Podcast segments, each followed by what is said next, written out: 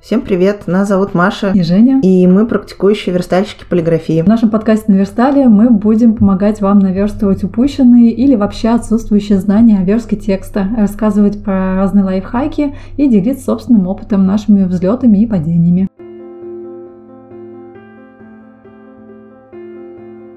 Сегодня немного поговорим про программы. Жень, почему лучше верстать в InDesign? Я даже не знаю. Ну вот, например, почему лучше копать лопатой, а не ложкой? Или набирать тексты на компьютере, а не на печатной машинке? Или лететь самолетом, а не скакать на лошадях, чтобы добраться до Владивостока? Ну вы поняли, скорость и удобство. Зачем усложнять себе жизнь, если изобрели кучу способов, чтобы ее улучшить? Мне вот, например, вообще кажется, что чем более ты ленивый, тем более эффективный, потому что обязательно найдешь способ сделать хорошо и быстро. Да, Маша, тут я согласна с тобой полностью. Но и не буду спорить, что можно подготовить публикацию к печати в Word, например, ну или в PageMaker, если он еще жив, Иллюстраторе, или, может, где-то еще, например, в Corel.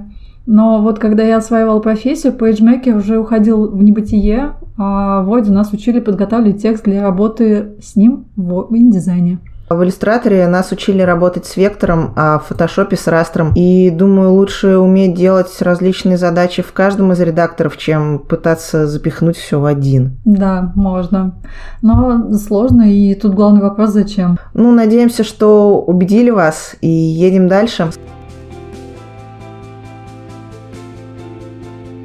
Скажу несколько слов о Word. Если вы адепт старой школы, то, скорее всего, начнете работу с текстом именно там. Какие в нем есть возможности? Да почти те же самые, что и в InDesign. В Word можно проверить правописание, убрать двойные пробелы, отредактировать кавычки, дефисы и тире, найти и заменить, настроить табуляцию, создать стили, миллион всего и даже подготовить к печати. Но, если честно, я, например, никогда этого не делала. И если вдруг нас слушает кто-то, кто умеет готовить в печать из Word, нам будет очень интересно это обсудить, потому что мы, правда, не умеем.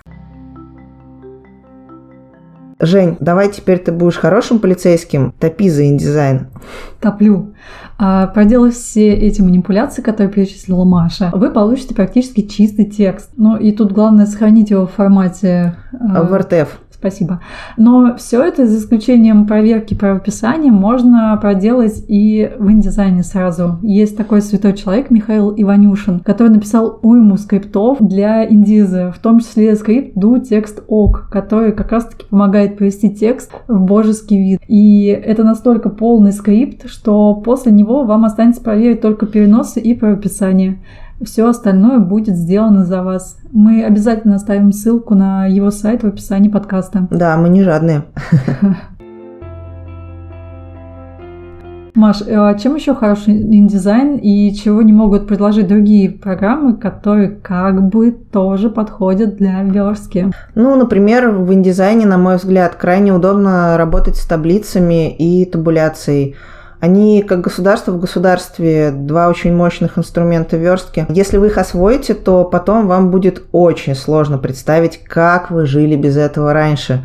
И очень жаль потраченных часов, когда вы пытались ручками что-то рисовать. Там квадратики, полосочки, расставляли тексты отдельными фреймами. И когда наступал тот самый ответственный момент, когда нужно было что-то править, то вам приходилось править абсолютно все, выпив при этом валидола или чего-нибудь покрепче. О, да.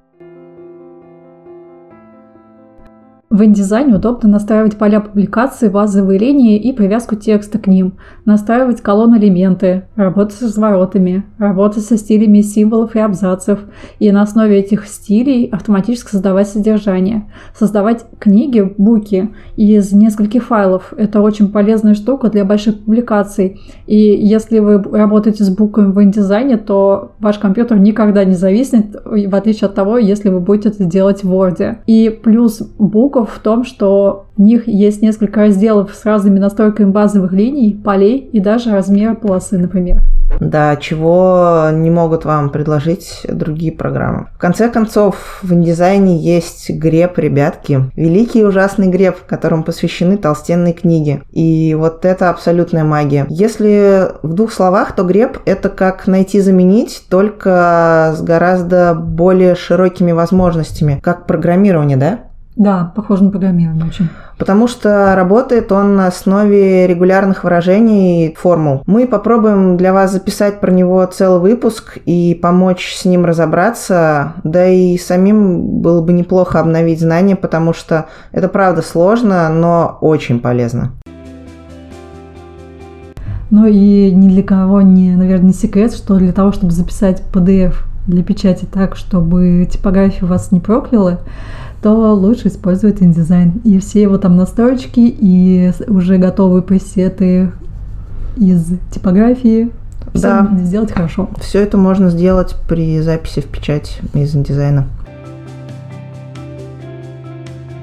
Так, что же у нас получается? Если вы работаете с большим массивом текста и количеством полос, например, книгой, журналом, буклетом, презентацией или даже меню, используйте InDesign, ребята. Но вот что насчет другой полиграфии, Жень? Ну, вот тут, если вам нужно сделать флаер, афишу или плакат, визитку, ну и так далее, то можно использовать InDesign. Но иллюстратор тоже вполне подойдет в зависимости от задачи. Потому что если у вас 90% вашего макета – это работа с графикой, а остальные 10% – это всего лишь пара слов, то идите в Photoshop или Иллюстратор. Кстати, Маш, мы тут все про бумажки и пользу InDesign для них. А вот что насчет вебки и как с ним связан InDesign?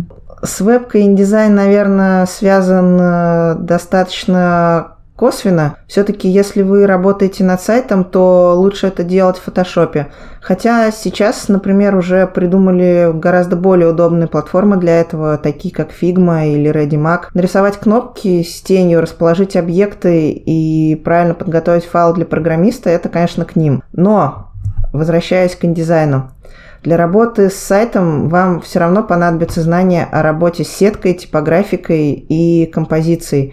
Поэтому тоже слушайте нас, вам будет очень полезно.